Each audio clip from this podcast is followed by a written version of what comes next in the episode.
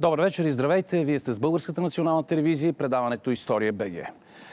Днешното предаване ще се фокусира върху това какво знае на този етап науката за генетичния профил на съвременните българи, а оттам и за техния произход. Всяка човешка душа копнее да научи своята история и историята на своя вид.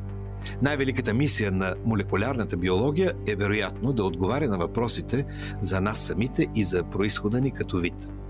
ДНК може да ни даде индивидуален отчет и за нашите предци. В известен смисъл, в нашите ДНК молекули е записана историята на нашата родова еволюция. Разказ, който може да се разглежда на различни нива. Можем да разположим последователността на своята ДНК в родословното дърво на човечеството или да се вгледаме с по-големи подробности в миналото на своето семейство. Нашата ДНК ще разкаже различни истории за бащината и за майчината ни страна.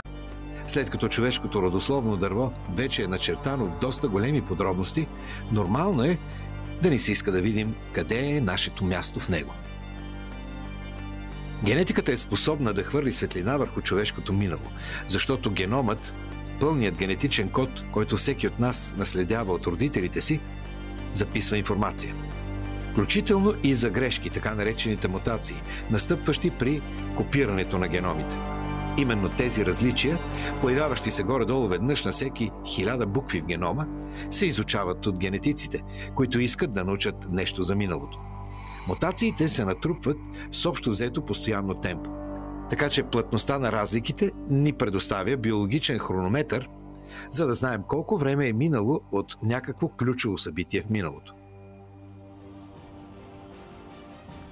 Нека ви представя сега и събеседниците, които ще дискутират тази вечер в студиото на История БГ. Доктор Десислава Нешева, генетик от Медицинския университет София. Здравейте. Здравейте. Радвам се, че сте тук. Благодаря ви, че се отзовахте на поканата. Със същата признателна си благодарност се обръщам и към доцент доктор Тодор Чобанов от Института по балканистика, с Център по тракология към БАН. Благодаря ви, господин доцент, че сте тук. И Светослав Стамов, който също представлява Института по балканистика с Център по тракология към Българската академия на науките. Благодаря и на вас.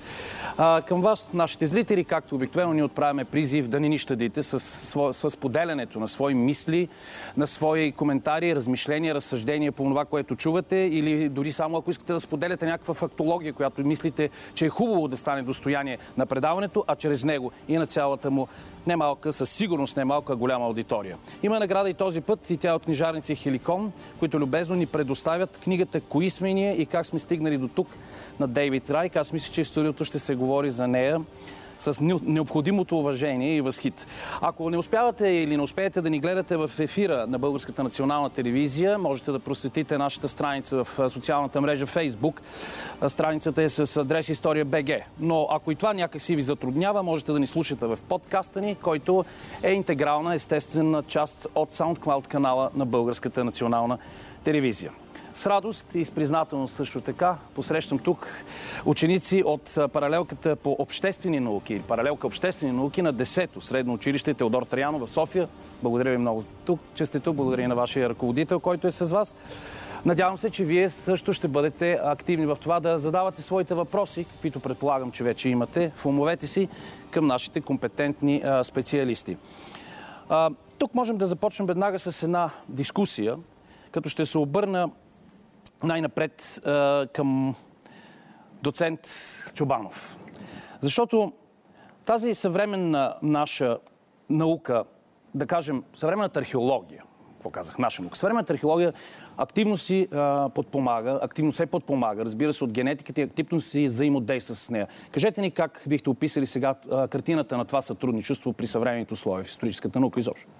От всички хуманитарни науки, безспорно тази, която най-много се доближава до точните науки, която е най-интердисциплинарна, която използва постиженията на много други дялове на познанието, това е археологията. Тя започва скромно с колекционерство, с изследване на проблеми на изкуството, с сравняване на древни артефакти еволюира в посока статистически методи, в последствие влизат методи от геологията, влизат методи от физиката, започват да се използват изотопи, започват да се използват от ботаниката методи. И днес археологията е разгърнала изключително широко своята палитра, но бих казал от средицата на тези дисциплини, които подпомагат това хуманитарно знание, това е палеогенетиката. И това се случи, този феномен, ние го преживяхме последните едва няколко години, тъй като до към две хиляди и седемнадесета-осемнадесета, докато не започна така нареченото пълно секвениране на човешкия геном, изводите на генетиката имаха само частичен характер и не можеха да бъдат достатъчно прецизни.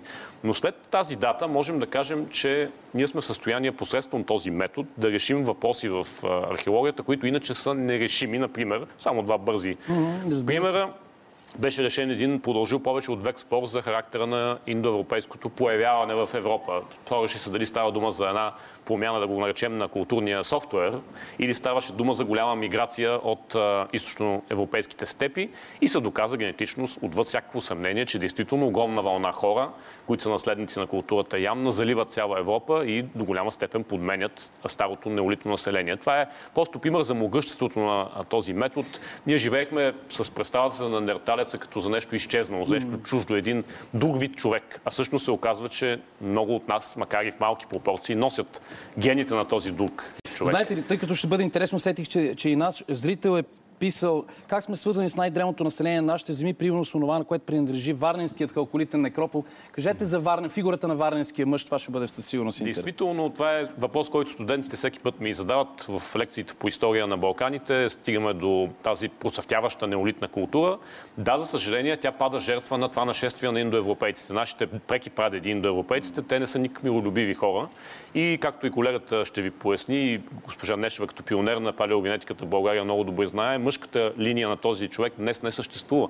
Както и между другото изчезват повечето а, линии на наследственост на тази култура, защото е било обичайно в онази епоха нашественика, като победи едно племе, една общност, да унищожи всички лица от мъжки пол, дори и децата. И това води до един вид селекция и оцеляват само женските линии. Значи, да, ако мога да допълня, Стамов, доктор Чобанов, а, първо за отношението между археологията и генетиката. А, генетиката действително е метод, но той е нов, относително нов метод, който се прилага в а, археологията. Допреди това археологията е използвала нещо, което аз много обичам, и, а, в което е моя бакграунд, това е антропологията. Uh-huh. И по-точно, по-конкретно биоантропологията. Значи, в течение на повече от а, един век а, университетите развиват антропология и археолозите се обръщат за помощ към антрополозите, като да, ги да, използват да. като свои побочници, примерно за определяне на пола на конкретен човек или за това абсолютно устаряло и неиздържано понятие, наречено раса. Можем ли да определим расата на един конкретен скелет? Да допълня отново доктор Чобанов за слабостта на антропологията. Унгарците, които много обичат а, маджарския си происход, който те свързват с далечния изток и с така наречените а, далекоизточни, с далекоизточния външен вид, определиха маса хора от а, техни некрополи, от мачарското преселение, като монголоиди.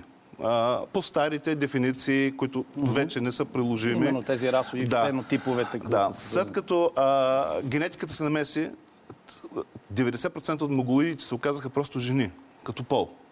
Антропологията, която аз много обичам, не може да определи пола. Някоя, ако е с по-деликатни, а, с по-деликатна костна структура, а, а, с по-малко интензивна, и автоматично се определя като жена. Това води до грешки. Мога да дам един по-нов пример, а, но тъй като в момента това, което ще кажа е в изследване и подпечат, а, надявам се, да няма да разстроя доктор Чобанов с това, българските антрополози, не археолози, са определили някои от една конкретна фигура от нашето ранно средновековие, от която ние сме дали проба за мъж, и то за човек с а, така владетелски а, прерогативи. Тук колегите от потенциал. Полето на политическото да. обикновено казват, произведохме новина в ефира да. на ден. Новината е, че този мъж, чието име няма да спомена, не е мъж, а е жена.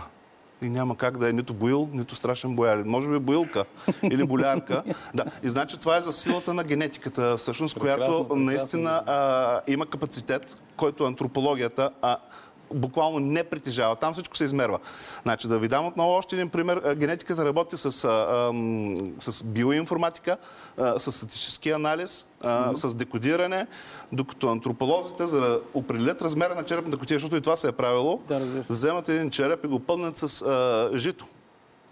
И след това изваждат житото и го притеглят на килограми и така казват, ето този е бил с голяма глава, защото е повече да. килограми. Да. Така са измервали обема. Значи става въпрос за сериозна стъпка напред, която всъщност след нея вече не е любимия другар на археологията, антропологията, това е генетиката, генетиката. Е новия любим метод. Еми ето тук към доктор да. Нешева и както съвсем правилно би бяхте обявена и за пионер на, на палеогенетиката и на тези изследвания. Абсолютно е така. А, а, за което наистина аз отново изразявам своите уважения и своя респект към вас. Нека да обясним на хората, разбира се, на език, който ще бъде достъпен за онези, които не са изкушени професионално, как се прави генетичен портрет на съвременна популация и да разясните именно а, разликите в методиката, когато става дума за изследване на митохондриална ДНК, т.е. по женската линия, дано не бъркам, или по Y хромозомата, мъжката линия? А, когато говорим за генетика, аз искам да вметна, че наистина аз съм а, от това поколение, което успя да проследи развитието на генетиката в насока антропология, палеогенетика, от започване на така нареченото секвениране на малки участъци mm-hmm. до вече цялостно геномно секвениране, което се прави днес, което е много по- а, така, обстойно и дава много голяма информация на учените за, съответно, за характеристиките на дадения индивид. Когато говорим за една съвременна популация, ние започваме в две насоки. Първо работиме с така наречената митохондриална ДНК, която има еднородителско наследяване и се предава от майката на своето поколение, независимо от пола. Тоест, да. майката може и на синовете, и на дъщерите си да предадат тази митохондриална ДНК. Спецификата, както в митохондриалната, така и в Y хромозомата, е наличие на така наречените промени, които настъпват, които се запазват в специални райони, както в митохондриалната, така и в Y хромозомата. И са ключови, и те, разбира се. Да, те са ключови и съответно могат да се проследят в много поколения напред. А, митохондриалната ДНК има специални райони, едни централни хипервариабилни райони, които са обект на изследването. Още в началото а, зародиша на палеогенетиката а, от две хиляди и девета година насам. А, Това бяха централните райони, които ние изследвахме, след което започнахме и по-глобално цялостна митохондриална ДНК да изследваме и в съвремето целия геном. За Y хромозомата, това, което е характерно, има специални а, райони, в които се проследяват определени а, така наречените варианти, които се срещат и в двата случая, т.е. тези промени, като тук това, което е характерно, отново имаме еднородителско наследяване, което идва от баща на синовете. Знаете, че Y хромозомата се предава единствено от баща на син. По този начин ние взимаме двете линии, които са майчината и бащината и проследяваме съответно на дадена популация, съвременна популация, каква е връзката и каква е съответно етногенезиса, какъв е произхода на тази популация, сравнявайки, разбира се, с други изследвания, които да. са налични и съответно съпоставяме а, установените хапотипове, така наречени, и съответно хапогрупи, които се установяват. Искаме се да попитам още нещо, а, доцент доктор Чобанов, относно връзката отново на археологията с палеогенетиката и на историческата наука. Изобщо, но преди това, за, за да ми има време и за него, можете ли накратко да обясните какво е аутозомното изследване за нашата аудитория? Аутозом. Автозом. Или автозомно. Автозомното, да. Автозомно, да. Това се... е изследване, което се а, изследват а, соматични клетки да. или това са клетки, които съдържат дипоидния хромозомен набор, т.е. целият хромозомен набор на организма. При това изследване се изследва цел, целостния геном на дадения индивид, при човека съответно четирийсет и шест хромозоми. Yeah. Така че а, препокрива се а, целият геном и по този начин може да намерим специфични райони, които са важни за нас, учените, за да установим съответната връзка и съответната а, принадлежност на индивидите към дадена популация. Много ми благодаря и така. Господин доцент, вие казахте, че в момента живеете, имате историческото щастие, археолозите от днешната епоха, да живеете в едно ентусиастично време, наистина на големи възможности, разкриване на големи възможности. Език се сменя, вяра се сменя, и, и култура се сменя, както знаем, свързана и с езика, и с вярата, но не се сменя ген.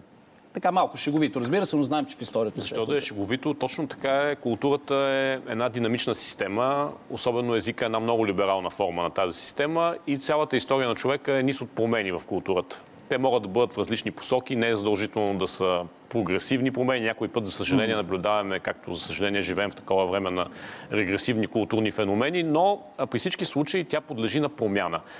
А едно дете, което се ражда примерно в една болница в Северна Африка, ако го вземем в България, то ще израсне сред нас и ще бъде един чист българин, когато съзре, то ще има съзнание на българин. Така е било и в миналото. Системи като Римската империя в една огромна територия пораждат еднотипна идентичност на много етнически групи. Т.е. има културни феномени, които преначертават етническата реалност. И за археологията всъщност това беше най-големия проблем. Как да реши чрез материалната култура въпроса за идентичностите, което се оказва невъзможно.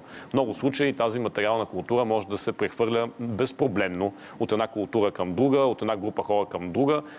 Римската империя е много добър пример. Една и същата римска луксозна керамика в един колосален ареал. Но това всъщност е една маска, за която се крият петдесет етноса, да кажем. Всеки със свой език, свой диалект, свои особености. Разбира се, те по едно време всички научават гръцки и латински. Тук в Сердика има доказателства, че са говорили двата езика. Едновременно са били, има надписи смесени гръцко-латински. Но в крайна сметка ние без генетиката не можем ясно да ги обвържем за контактите, за миграциите, за връзките на едните групи с другите. Това е един метод, който позволява да решим много проблеми в археологията. И той, Светослав, даде хубав пример.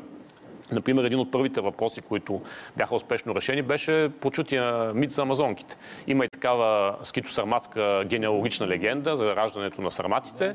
Всъщност се доказа един от първите успешни пробиви в палеогенетиката. Некрополи и хора с мечове погребани, които си ги класифицираме ние археолозите като войни, степни некрополи на знатния воински елит. Те се оказват дами, защото при едно постоянно водене на война, при един начин на живот, свързан с непрекъснати конфликти, мъжете просто загиват първи. Между другото, това е едно явление, наречено генетичен дрифт, че мъжките линии са уязвими. Заради начина на живот в миналото, те изчезват да. много лесно и бързо. Когато примерно в една война, както се оказва с култура Варна, да изчезват посредством войната, по същия начин в степите жените са били принудени, когато мъжете са загинали, да вземат мечовете. И ето това е един, един мит на две-три хиляди години, който успешно намери своето обяснение в двадесет и първи век, благодарение на палеогенетиката. Ето с аргонавтите бил глупост, с амазонките ме не е глупост. Оказа се, генетиката а, даде недвусмислени доказателства. Те също не е глупост. Никаката глупост не е, и култида не е глупост, да. Е благодарение на палеогенетиката сме в състояние да решим много, да не кажа всички, но много от проблемите, пред които сме изправени, с прабългарите да ги посочим тия наши мили прадеди. Поне петдесет години българската наука води спор относно това колко различни групи в рамките на прабългарската общност функционират. Защото аз съм сигурен, че мнозина в момента има ли български ген, но да оставим отговор на този въпрос за по-нататък. Може ли да е така? Добре. Защото да, да не избързваме просто. Аз сега ви предлагам да видим много накратко колко и кои са извършените до момента мащабни научни изследвания разкли, разкрили извинете, генетичния профил на съвременните, на днешните българи и ще коментирате, разбира се. Две големи изследвания очертаха генетичния портрет на съвременните българи. Това стана чрез анализ на ДНК материал от над осемстотин души, които са се самоопределили като етнически българи и не са роднини. осемстотин души е голямо число за българската популация, затова изследването е едно от най-представителните в Европа. Двигател на тези две изследвания и главен автор на научните публикации по тях е доктор Сена Карачанак-Янкова, тогава докторант в катедра медицинска генетика на Медицинския университет София, а днес вече доцент и преподавател в катедрата по генетика на Биологичния факултет на Софийския университет. Научен ръководител на изследванията е академик Драга Тончева. Голям принос имат още академик Ангел Гълъбов от Института по микробиология на БАН и член-кореспондентът Йордан Йорданов от Института по антропология и експериментална морфология на БАН. Изследванията са проведени в сътрудничество с италиански лаборатории и със съдействието на Военно-медицинска академия. Подкрепени са финансово от Фонд научни изследвания и италиански фондации. Сега, моят въпрос или по-скоро подкана е към всички, ако искате да кажете нещо за изследванията, за кои, които представихме така накратко, на, на разбира се, за да може вие да говорите повече, но след това директно да се насочим към въпросите за генома на българите по майчина линия, по бащина линия, същината, сърцевината на изследванията, защото времето естествено не ни чака, пък хората знам, че тръпнат да разберат тези интересни неща. И така, доктор Нешева. А, относно това изследване, то започна през две хиляди и девета година. Видяхте инициаторите на самия проект, академик Драга Тончева и академик Гълъбов. А, този проект наистина е мащабен а, за Европа, защото в общи линии покрие една голяма, голяма бройка българи, то етнически българи. А, както казахте вие в анонса, самоопределили се. Самоопределили се, е а, да, а, а, те са а, съответно изследвани, водена е интервю с тези а, хора и се знае, че а, имат а, български корени.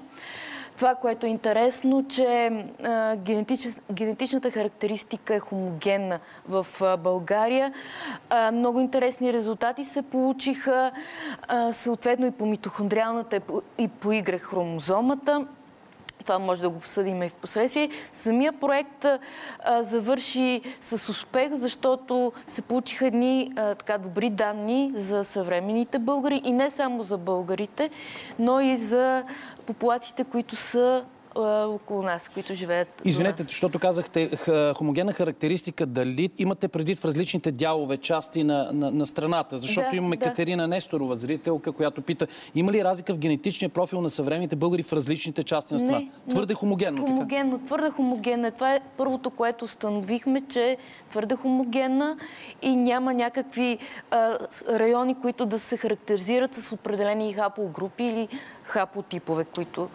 Да, господа, към да. Вас, който... Да, да, господин... Ами, господин Чобанов, може. За да поставим ъгъла малко по по-различен начин, да започнем с това, че няколко много големи европейски и световни екипа от генетици направиха карти за формирането на съвременните етноси в Европа и по света. И с голямо задоволство ние, археолозите, историците, установихме, че хора, екипи, в които няма българи, хора, които нямат никакъв афинитет нито към българската история, нито към нашите проблеми, балкански конфликтности, определиха и то с, независимо едни от други, с изключителна прецизност, че съвременният български етнос се е формирал, забележете, от края на девети до към края на десети век, което ясно нагледява прочутото събитие приемане на християнство точно от българите и смесването на двата основни и допълващия компонент местно население. Тоест генетиците стигнаха до верен извод, без да ползват българска история, сравнявайки генетичния профил на различните европейски народи. Другото, което всъщност излезе в тези две проучвания на произхода на народите в Европа днес, съвпадна с изводите на колегите от това изследване, за което стана въпрос, именно, че противно на очакванията, ние очаквахме много висок дял в България, подобен на този в Унгария и на други места, на източно-азиатски сигнал. Mm-hmm. Защото петдесет години в българската история се повтаряше като мантра, че прабългарите тръгват от някъде от Сибир, да. даже и по-на изток, говореше се за вътрешна Монголия. За съжаление, някои колеги продължават да ги повтарят тия абсолютно неверни от гледна точка на съвременните данни mm-hmm. схващания. И всъщност и в проучването на госпожа Нешева, в което е участвала активно, за което стана въпрос, и в тези проучвания, които международни екипи без българско участие направиха, се доказа по категоричен начин, че имаме само два процента източно-азиатска наследственост, което е един от най-ниските проценти в Европа. За сравнение, унгарците имат пет-шест. Така че виждаме ясно доказателство, че българският етнос още в средновековието, когато се е формирал с двата основни един допълващ компонент, той е принадлежал към кръга на европейските народи. Нещо, да. което много време се е обсъждало в науката, много се е спорило. Категорично се доказа, че източният азиатски сигнал няма и то забележете след късно велико преселение на народите. Кумани, татари, узи, печенези, хора, които носят източно-азиатски сигнал. Те носят източно-азиатски сигнал. Да, пилно при куманите е трийсет процента. Да, да имаме... при нашото изследване, извинявам се. Османска власт пет века. И след всички тези събития, съвременният българин има два процента източно-азиатски сигнал, което е доказва по категоричен начин, че старата теория за произхода на прабългарите mm-hmm. просто не е вярна. Да, допълнете, искахте да кажете. Да, напълно. Нашето изследване, както и, а, както каза доцент Чобанов, а, се допълва и въобще се потвърждава от други независими изследвания, че ние нямаме този тюркско-алтайски произход, който много дълго време се повтаряше, че съществува. Определено дори под един процент някои от а, азиатските а, хапогрупи съществуват, което е а, по принцип... А, забележимо малко. Извинете моето невежество, но трябва да, да си го призная откровено, защото искам да съм от полза на аудиторията. Сега с това поигра хромозомата ли е всичко? И по митохондриалната. И, и двете, и двете показаха... И също и по аутозомното ДНК. Mm-hmm. Да, и, по... и вече по автозомното, да. След като цялостно геномното изследване започна да се прави. Благодаря ви за господин да. Стамов. Значи няколко неща. Да, първо за изследването, което от е, доцент Нешева спомена, то е от две хиляди и девета година. Да. За времето си то е страхотно и е огромен успех. Но то сравняваше съвременни народи с други съвременни народи. В този момент нямаше нито един секвениран античен mm-hmm. образец. Така че то не можеше да определи от кой народ произхождаме. Можеше да определи, ние приличаме на гърци, ние приличаме да, на поляци, да, да, ние приличаме да. на сърби. Е, но не можеше да отиде по-нататък. Значи, самият човешки геном беше секвениран пълно през две хилядната година и отне на американската наука един милиард долара за един секвениран геном. А, след това се направиха още десет на съвременни генома секвенирания. Следващия беше от сто хиляди долара, от петнайсет хиляди долара беше последващия. Първото секвенирано ДНК антично беше от порядъка на трийсет хиляди долара. А, поради прогреса в а, технологиите, в момента се стигна до една така а, напълно разумна и усвоима цена, което доведе до експлозия от секвениране на антично ДНК. Mm-hmm. И когато а, доцент Нешева е правила изследването, не е имало нито един скелет. В момента има десет хиляди образци от цяла Евразия, които са секвенирани. А, да направя един завой, за... има нещо важно за аутозомно ДНК. За мен поне това е най-важното. Може да си го представите като книга, аутозомното ни ДНК, с три милиарда и триста милиона букви, които трябва да са подредени в конкретен ред. Е, генез три милиарда да, знака. Това са ни базовите двойки. Значи, това, което на... три милиарда и триста милиона. Това, което на секвенирането... Ако си играл означава... на нумерология, май, там шегувам не, се. Да, да, да не, не, не е нумерология. Над три милиарда са, да, значи не са преброени до край. Да. Това е истината. Но са около три милиарда базови двойки, подредени са в определен ред и можем да си го представим като текст на книга. А, това, което направиха биотехнологията е, че те го декодираха и дигитализираха тая информация, така че с една търсачка, mm-hmm. която е алгоритъм, да можеш да търсиш общи страници. Ако в моята книга от три милиарда и триста милиона знака има страници, които дума по дума, петдесет страници, примерно, е, са абсолютно еднакви с образец от преди три хиляди години, този човек е моя роднина, със сигурност. Аз имам нещо от него, имам петдесет страници от него. Ако не ми беше роднина, а, нямаше да има два еднакви знака, буквално. Освен по случайност, разбира се, но а, да. алгоритмите изчисляват и компонента случайност и елиминират случайните съвпадения. Така че от този момент нататък, така можем да го кажем... А, ние ще продължим нататък с древната ДНК, изследванията да. на древни ДНК, защото имаме едно видео, което ще изгледаме. Ще продължим тук, ако разрешите. А, просто искам към доцент доктор Чобанов, защото се занимаваме именно с това какви са генетичните струи у българина, образно казано. Да ви питам, вие казвате двата основни компонента, визирайки явно протобългарите или първобългарите или прабългарите и славяните. Точно така. А допълнително явно е, е завареното субстратно балканско население. Точно. Но, щях да ви питам, има ли възможност за варно субстратно население, или генетиката вече не казва така, да е било всъщност много по-голямо и по-голямо, примерно да кажем, от славянския елемент? Говоря не само за траки, разбирате ме, за цялата микстура от палеобалканско или субстратно население. Първо, Балканите, преди да се появят окончателно за последен път българите при Аспарух и да завладеят днешна България, Балканите са подложени на серия от миграции. Тоест, това, което имаме като ситуация, първо е една цялостна промяна на демографския план. От друга страна, пилно готи живеят в а, днешна България. Всякакви племена, които се заселват тук в едни или други пропорции, те съвсем не са хомогенни. Нека да се избавим от този предразсъдък, че тук е някакво хомогенно население чака прабългарите. Точно така, за това как мисля. Автозомното ДНК показва по категоричен начин една стара теория се потвърди на водещия европейски историк и археолог Валтер Пол, че всъщност славяните абсорбират, пристигайки и заселвайки спилно в континентална Гърция, те доста си се посмесват с местното население. Тоест ние имаме внос, примерно, от това население през славянския компонент. Тоест славяните пристигат, те не са били миролюбиви, те обсаждат Солун, те са агресивни хора. Ние сме свикнали да мислим за тях като за едни да, котки, да, да, да. мили помагачи на Аспарух. Те насилствено отнемат жени от местното население. Те се, а, те се държат като завоеватели, те започват да се смесват. Всъщност Аспарух получава такива славяни. Той не получава славяни в вида им от Полша, например. Така че процесите са били многопластови. Ние имаме и доказателства, генетични, археологически, за поне две различни групи славяни, които пристигат по два различни маршрута на Балканите. Така че картината е изключително сложна и само благодарение на най-модерните ДНК технологии, на статистическите методи, ние можем да нарисуваме достоверна картина в хронологически план какво точно се е случвало. Но нека да не мислим за старото население като за едни траки не, чисти, не, не, аз казах... несмесени, които чакат българите, да, да. за да се свържат за с тях. Това се позволих да кажа, тази генетична микстура, нали, не е хомогенност. Към доктор Нешева, да, заповядайте, за може би директно иска да ви. Точно заради това и нашето изследване, което е на траките, което направихме, да. а, реално още от две хиляди и единайсета, две хиляди и дванайсета, през две хиляди и петнайсета година, а, точно това забелязваме, че а, траките не са толкова близко генетично до съвременните българи, което потвърждава и това, че не са били а, хомогенна популация, са и поради движенията, разбира се, на, на различни популации. На, знаете, България е била кръстопът за много движения. Реално, а, затова и не сме идентични генетично с траките. За разлика от факта, че много по, по-голям процент е древния български компонент или прабългарския компонент в съвременните българи. Разбира се, това се базира на изследвания, които сме направили до момента. Сега с новите изследвания ние надграждаме, допълваме, създаваме една по-пълна картина, особено с автозомните вече и цялостно геномни, така наречени изследвания. Ние може да извлечем много повече информация от това, което сме извлекли до сега. Директно продължаваме темата, но за ваше позволение да изгледаме видеото, което ще се впише, мисля, съвсем а, органично в нашия разговор. Защото ще подчертаем именно това, че в наши дни изследването на древни ДНК има огромно значение при правенето на реконструкции, свързани с генеалогията на дадена съвременна популация, а важността на тези проучвания за историческата наука едва ли може да бъде надценена, както се усещате.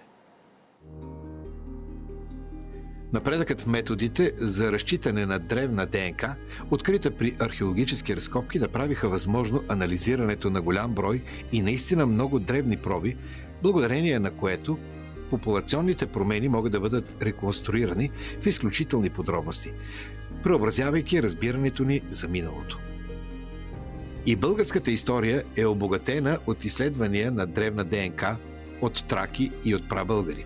Изследването на прабългарска ДНК е с материал от зъби, наживели в периода осми-десети век. Зъбите са набавени от погребения, открити при археологически разкопки. По намерените в тях материали и по други културни белези, археолозите са ги определили като прабългарски. Останките са от три некропола – край Ножарево, Силистренско, от така наречения манастир на Мостич, край Преслав, Шуменско, и от Туховище, в района на Сатовча. За изследването на ДНК от траки е извлечен материал от кости и зъби от индивиди, живели през третото и второто хилядолетие преди Христа и погребани в три некропола от този период. Шекерджа могила и Габрова могила, недалеч от Сливен, и в Берекетската могила край Стара Загора. От времето на изследваните траки е забележителното съкровище от Дъбене и най-голямото златно съкровище, откривано по нашите земи, Вълчетрънското. Ако Орфей е действително съществувала историческа личност, той е съвременник на изследваните траки. А, продължаваме дискусията в студиото на История БГ. Аз сега се обръщам с а, молба и подкана към нашите гости от а, паралелка обществени науки в десето а, средно училище Теодор Траянов в София да заповядат със своите въпроси. Но може би, ако не възразявате, госпожо, да, се, да представите ръководителят, който е довел тези чудесни млади хора тук. Ние всъщност сме двама колеги. Така ли? Извинете, аз не... Да. О, извинявайте, да. Толкова младеете, че ви обърках. Ще дам възможност на него да се представи, тъй като той има въпрос конкретен към вас след малко. Здравейте. Казвам се Стефан Томов и преподавам история в десето. По-скоро въпрос, който искам да задам, бих искал от името на учениците. По какъв начин промените и нови откритията на палеогенетиката би променила начина, по който се пише учебника за прародината на българите и по какъв начин тези нови открития биха променили информацията, която тези ученици са учили и знаят. Мога ли веднага да се насоча към... Да, да, да представите своята статия, господа, в която за, за сигнала, сармато и така нататък, да не казвам повече, от мисля, че въпросът е много ясен. А, аз ще избързам и ще изграя ролята на адвокат на дявола. В случая много малко ще се промени. Почти нищо. В деветдесет процента от случаите палеогенетиката потвърждава чудесната работа, която са свършили българските историци още в първата половина на двайсети век и след това българските археолози. А, промените, които биха се дължали евентуално на някакви открития в палеогенетиката, са по-малко, отколкото бихме очаквали, ако ни слушате. както ви обясняваме, каква голяма работа е палеогенетиката. А, знам, че ви оговарям условно, сега давам думата на доктор Чобанов, но той въпрос е условен.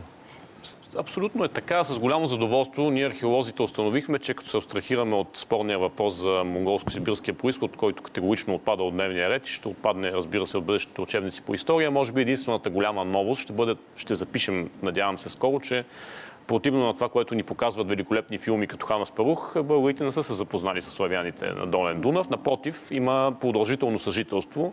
Век, век и половина преди това събитие да настъпи, има категорични податки, археологически и генетични, че в територията на днешна Украина е започнало смесване и може би това е обяснението защо този език, който днес говорим, български език, всъщност има такава силна славянска връзка от самото начало, защото те всъщност още от шести век са в контакти двете общности. Е възможно, макар че това го оставям като една отворена врата, възможно е още в черняховската култура, която е късно антична култура, още там бъдещите прабългари и бъдещите славяни да са общували интензивно помежду си.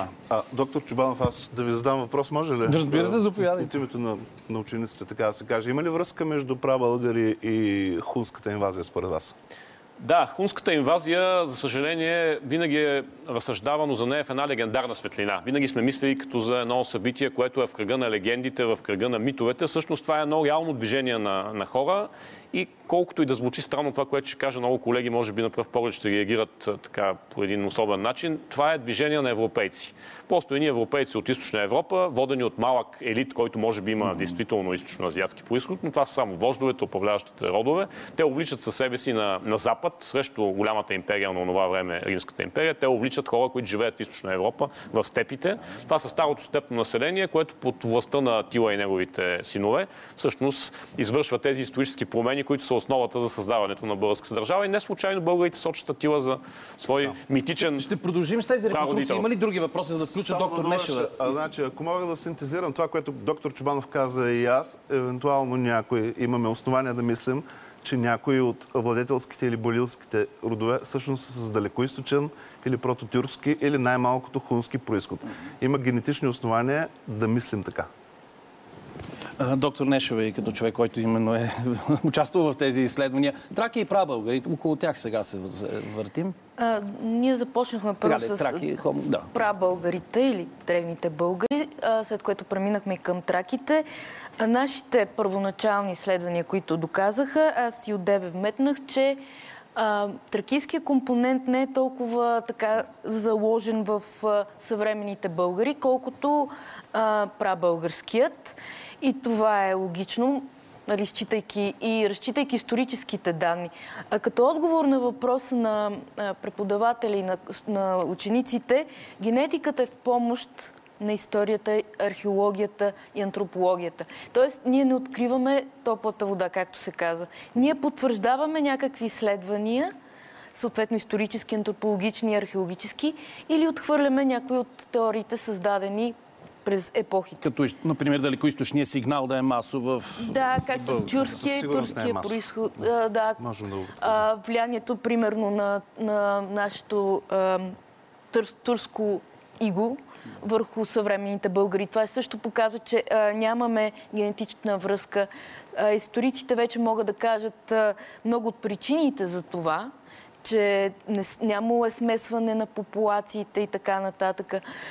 Интересно е, че и при, при траките, при а, древните българи и при а, съвременните българи повечето така наречените хапогрупи са западноевразийски. Тоест имаме една а, така единност в информацията, която до момента сме получили, че а, ние сме на точно конкретна територия, която сме в момента позиционирани, т.е. на Балканите, между изтока и запада, което се доказва с нашата поредица от изследваните. Първо, надявам се, че ще имаме доказателства. Благодаря ви. Господин Стамов, вие преди малко, докато изгледахме, гледахме видеото, казвате, искате ли да ви кажа произхода на траките? Ми кажете го, моля си тогава, що? Да. Ами, значи, трябва да се а, върнем на културата Ямна, а, която е съществувала, която е прекратила съществуването си всъщност около три хиляди години преди новата ера. Тази култура Ямна, тя е прикавказка И всички индоевропейски езици днес са нейни наследници. Говоря за индийски език, за английския, за българския, за славянските езици, за тракийските езици. Цялото това езиково семейство, всъщност, можем да бъдем а, сигурни, че на база на генетичните доказателства, които а, доктор Райк, Сванте Пабо и а, други генетици а, показаха, че а, те, евентуално тези езици, произхождат от Ямна. Сега, специално за траките, а, вече има секвенсирани, може би, около сто и петдесет образци от тракийската епоха, включително конете на траките. А, тъй като има секвенсирани коне от цяла Евразия, това, което установихме за хората, го установяваме категорично и за конете им. Конете на траките идват от Ямна. И траките са единствения народ, буквално в Европа, който е запазил оригиналната ямненска порода. И това беше доказано генетично. Всички други групи при миграциите си са сменили, адаптирали са си конете. А, да речем, иранците мигрират на изток, а, опитомяват нови а, източноазиатски породи, които са малко по-добре адаптирани към студ, а, по-дребни са, по-издържливи са, по-лесно се грижат сами за себе си. А, културата шнурова керамика или бойна брадва, което едно и също, опитомява един средноевропейски вид коне и го смесва с ямненския. Единствени траките като ямненски патриоти или фанатици, да го наречем така, а, конете на, на Рес наистина са били нещо вероятно изключително. Това са оригиналните ямненски коне. Ямненската порода е особена с това, че това са първите коне, опитомени от хората. Това е оригиналното опитомяване на коне. Ямна, все пак тя е в Прикавказието, значи тя се, можем да го кажем, между Черно и Каспийско море. Извинете, тъй като има въпрос, но после и Кавказието и ще бъде и към доцент да. Доктор Чобанов. Много интересно ще бъде за публиката. Сигурен съм, кавказската линия и прабългарите, но нека да чуем преди това въпросът. Заповядайте. Казвам се Александър Механджийски от десето училище Теодор Траянов и въпросът ми е: ако има сигурни доказателства за индоевропейския происход на българите, тогава защо в а, някои случаи а, българите се изобразяват с а, източноазиатски черти и за пример може да дадем а, възстановката на главата на цар Калоян? Значи, възстановката на главата на цар, цар Калоян е куман, между впрочем, най-вероятно от кумански происход е. А, възстановката е правена от антрополози. Аз самия съм, съм, самия съм антрополог по професия и да се направя една самокритика. Антрополозите не са до, достатъчно добри във възстановките. Понякога се водим от предубежденията си. Ако очакваме монголоид, може би ръцете ни ще направят монголоид. Това психологията се изследва, да. Това за мен, но имайте предвид, че цар Калоян вероятно всъщност е от кумански происход. Сега другото, което е, че източно-иранските племена от степта, включително сармати, а, скити, а, то други няма всъщност. Най-общо скито сарматските имат минимум десет процента далекоизточен компонент. Както ние имаме база в Европа от два-три процента далечно-източен компонент, при тях базата е по-голяма, тъй като това са номади, а, шетали са в Евразия напред-назад. Първо да, може би, женени да... са за, за хора от далечния да. изток. Понякога да чуем, има се... хора от далечния изток, които са ставали част от племената. Да, да чуем, защото времето... Първо да, от цар Калоян в науката в момента доминира сващането, че не е цар Калоян. Нали? Започнем с това. Повечето учени, които се занимаваме с средновековия, сме така доста убедени, че аргументите в полза на това, че това е цар Калоян, са много слаби. Датировка на пръстена, непрестижно място на погребението и, разбира се, подозрителното отсъствие на погребан в семейната църква Боянска, паметник на ЮНЕСКО, с ръстократора го няма. Той отговаря много повече поред белези на, на това погребение. Самия факт, че не е в семейната си църква, означава, че е починал в Търново най-вероятно, че е погребан там. Той има право, той е внук на сръбския цар, има право да носи червени дрехи и висок е бил представителен. Отговаря на всички белези. Царя, който води с папата преписка, не би пропуснал си напише цар на пръстена. Нали? Смисъл, повече от съмнителни са аргументите, че това е Калоян. Имало е тогава, тук може да си го кажем със спокойно сърце, имало указание от най-високо място да се намери цар. хиляда и триста годишнината, една политическа кампания. Mm-hmm. Казано е на българската наука да направи всичко по силите си. Ето, вижда се едно лице с червени нишки, високо, представително лице.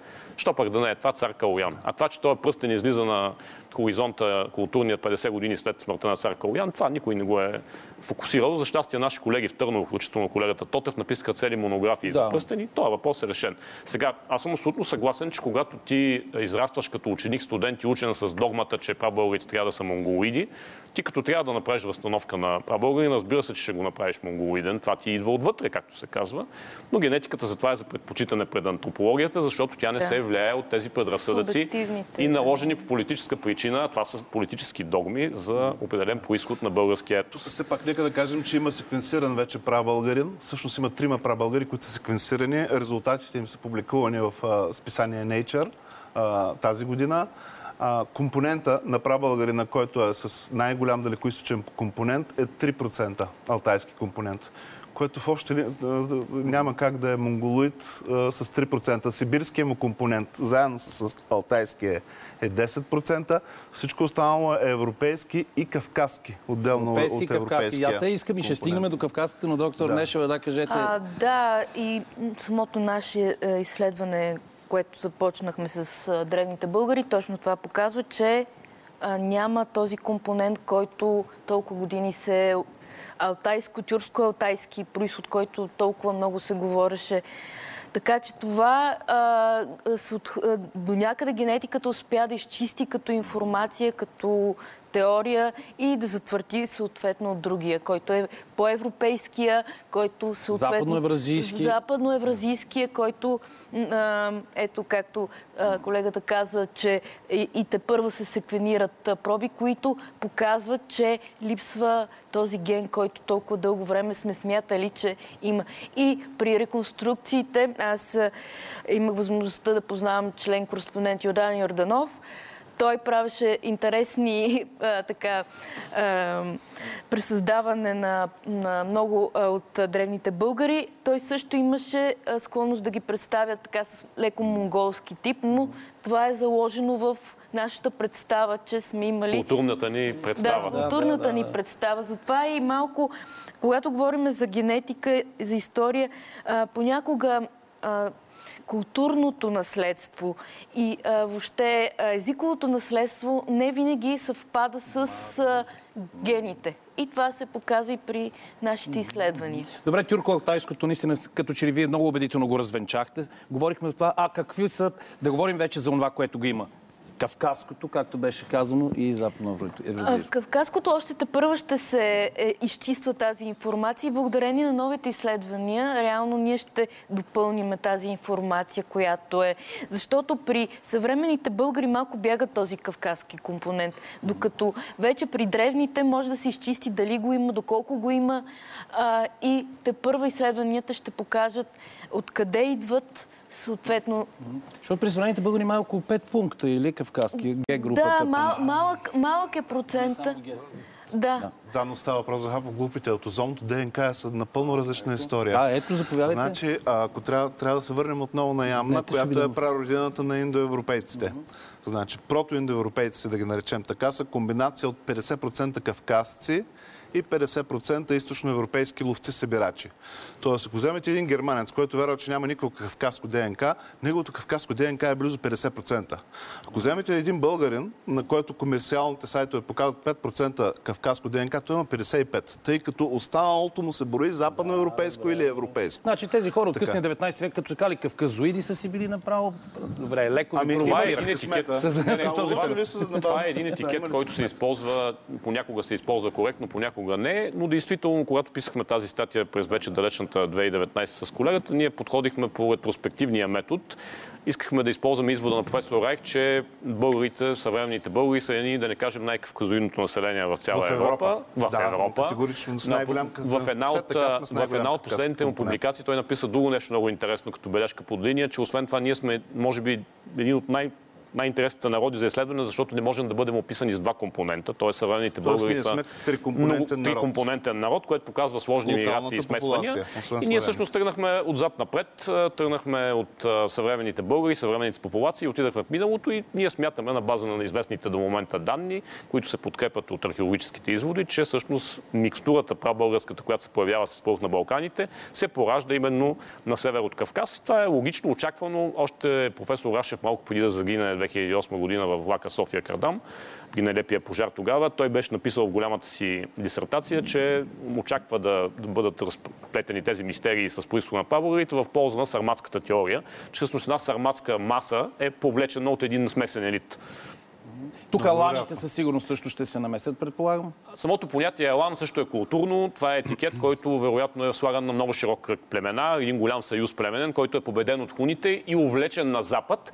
Българина от самовода на един от публикуваните да. индивиди има преки предшественици в хунската държава в Централна Европа. Сега знам, че в своята статуя, за която стана дума, нали мисля, че споменахте, говорите и за, само, че за цискавказки, както е с латинския, за отсам кавказки, да, а не северно. Поречието на река Кобан. На север от Кавказ, да. това е около река Кобан, едно любимо място, защото това място дава една защита от степта. Когато в степта има войни, има катаклизми, хората се оттеглят от другата страна на реката и по този начин те са защитени. Ако забелязвате на Долен Дунав, се наблюдава също поведение. Те се местят, използват Дунав като щит, използват планината като щит. Това е един модел на защита в а, ситуации на конфликт. Това е арменското плато в тази цялата работа? Да, има категорично, има сигнал. Сега дали той е по-съвременен или по-древен, това те първо ще се изяснява, да. но кавказското население е дало отпечатък. Модерната теория в последните десетина години, когато се лансира, е, че има една миграция трети век от южните склонове на планината на север и че всъщност тази миграция участва в българския етногенез. Това са така наречените зикхи. Това е едно много интересно племе, за което пише Константин Багренородни и може би с голяма въпросителна, това е носителя на кремационния обред в биритуалните прабългарски некрополи. Искам се отново към доктор Нешева, но преди това само. Mm. Вие го казахте преди малко, вие, вие господин да. Стамов, предполагам и доктор доцент Чобанов ще потвърди. Най-кавказоидни са българите според това твърдение да, на Райх според, ли беше? А, да, според плотовете, не само според Райх, а според всички генетични плотове, най- най-малка е генетичната ни дистанция до Кавказ в сравнение с всички останали европейски okay. народи, без гърците, с тази оговорка. Значи, ние и гърците, но вероятно ние го имаме, да, мога да го потвърдя, можете да го видите във всеки генетичен плод, който мери генетични дистанции. Значи, ако спомните за книгата с три милиарда и триста милиона страници, която е, значи, примерно, имаме по триста милиона страници от Кавказ ние. И гърците също ти го имат, но това не са едни и същи страници при нас, при гърците. Те го имат по друга линия. По минойската ние... По-стара е, тяхните страници са от по-предните, нали? Добре, да. към доктор Нешева, ако сравним съвременен генетичния профил на съвременните българи, ние през цялото време сега за да. тя говорим и за, да. за генеалогия, но ако го сравним с този на останали балкански народи, вече започнахме с гърците. Какво, какво виждаме? А, гърците, а, да. А, ние имаме така голяма близост към останалите съвр... а, съвременни балкански народи, гърци. А, интересно е, че а, македонските популации, които живеят в съвременна Гърция в момента... Гърция или Северна Македония? Гър... Се... Гърция. Да. За Северна Македония също мога да кажа така и данни. А, реално имат доста голяма близост. По игрък и по митохондриална ДНК се вижда, че сме до, до румънци, до, до гърците съответно. Въобще балканския южно, а, така се каже, югоизточна Европа е доста близо до, до нашия генетичен пул. А, друго, което а, мога да, да потвърда е, а, наскоро направихме една, една съпоставка на съвременната популация с северно-македонската популация. Те а, сами през две хиляди и седма година, паралелно с нас, и две хиляди и деветнадесета година направиха свое самостоятелно проучване. А, сравненията са интересни, защото по митохондриална ДНК се установи, че сме доста близко генетично. Както с тях, така и с... А, те имат и близост до сърбите, но не толкова голяма близост, колкото до да. а, нашите съвременни българи. Почти идентични са, за съжаление нямаме графика, за да ви а, покажа. А по Y-хромозомата? По Y-хромозомата също. Тоест имаме препокриване на информацията. Те са направили по митохондриално около двеста човека а, така етнически а, македонци. Да, по самоопределение, разбира се. Самоопределение. Да. Анализ по митохондриална ДНК и се виждат отново компонентите H, хапогрупа, Ю, Джей, същия да. като нас. Просто почти съвпадат информационно. Тук генетиката си показва информацията, която нали, се оспорва по други направления. Тоест, че Димитър Миладинов и Константин, като са писали, че тези песни били били, те не са съвсем объркали. Добре, това сега беше. Да, да, да, в общи линии... На... Познали са. Да, и да. те са улучили. А по Y-хромозомата хромозом... те са разделили три компонента. Съответно, имате а, м- м- така македон... а, то се водят албански македонци, mm-hmm. етнически македонци и турски македонци. И съответно етническите македонци, които се самоопределят като такива, са изключително близки до съвременните българи. На плотовете, за които говори да, колегата, те, на точките на съвременните българи и съвременните македонци да. От македонско съзнание са да. Една върху друга. Една върху друга, да, да, просто да. Сравнение. Да, да, той не се вълнува от национализмите софтуера, да, той да. Си реди приликите на стигата. Сега, моля ви, трябва за около две-три минути да направим обобщение. Заключителните ви думи, от кого да започнем? Хайде, хайде от дамата с нейно позволение. Ами... А, генетиката, историята, антропологията, археологията са в ръка за ръка в този тип изследвания. За да знае един народ и да гради бъдещето си, е хубаво да знае миналото. Затова и е нашата цел тук да разучиме миналото, да установиме какви сме като етнос, като генетична принадлежност, за да може да си градиме бъдещето. Благодаря ви, доктор Нешева. Кой от да го се не става?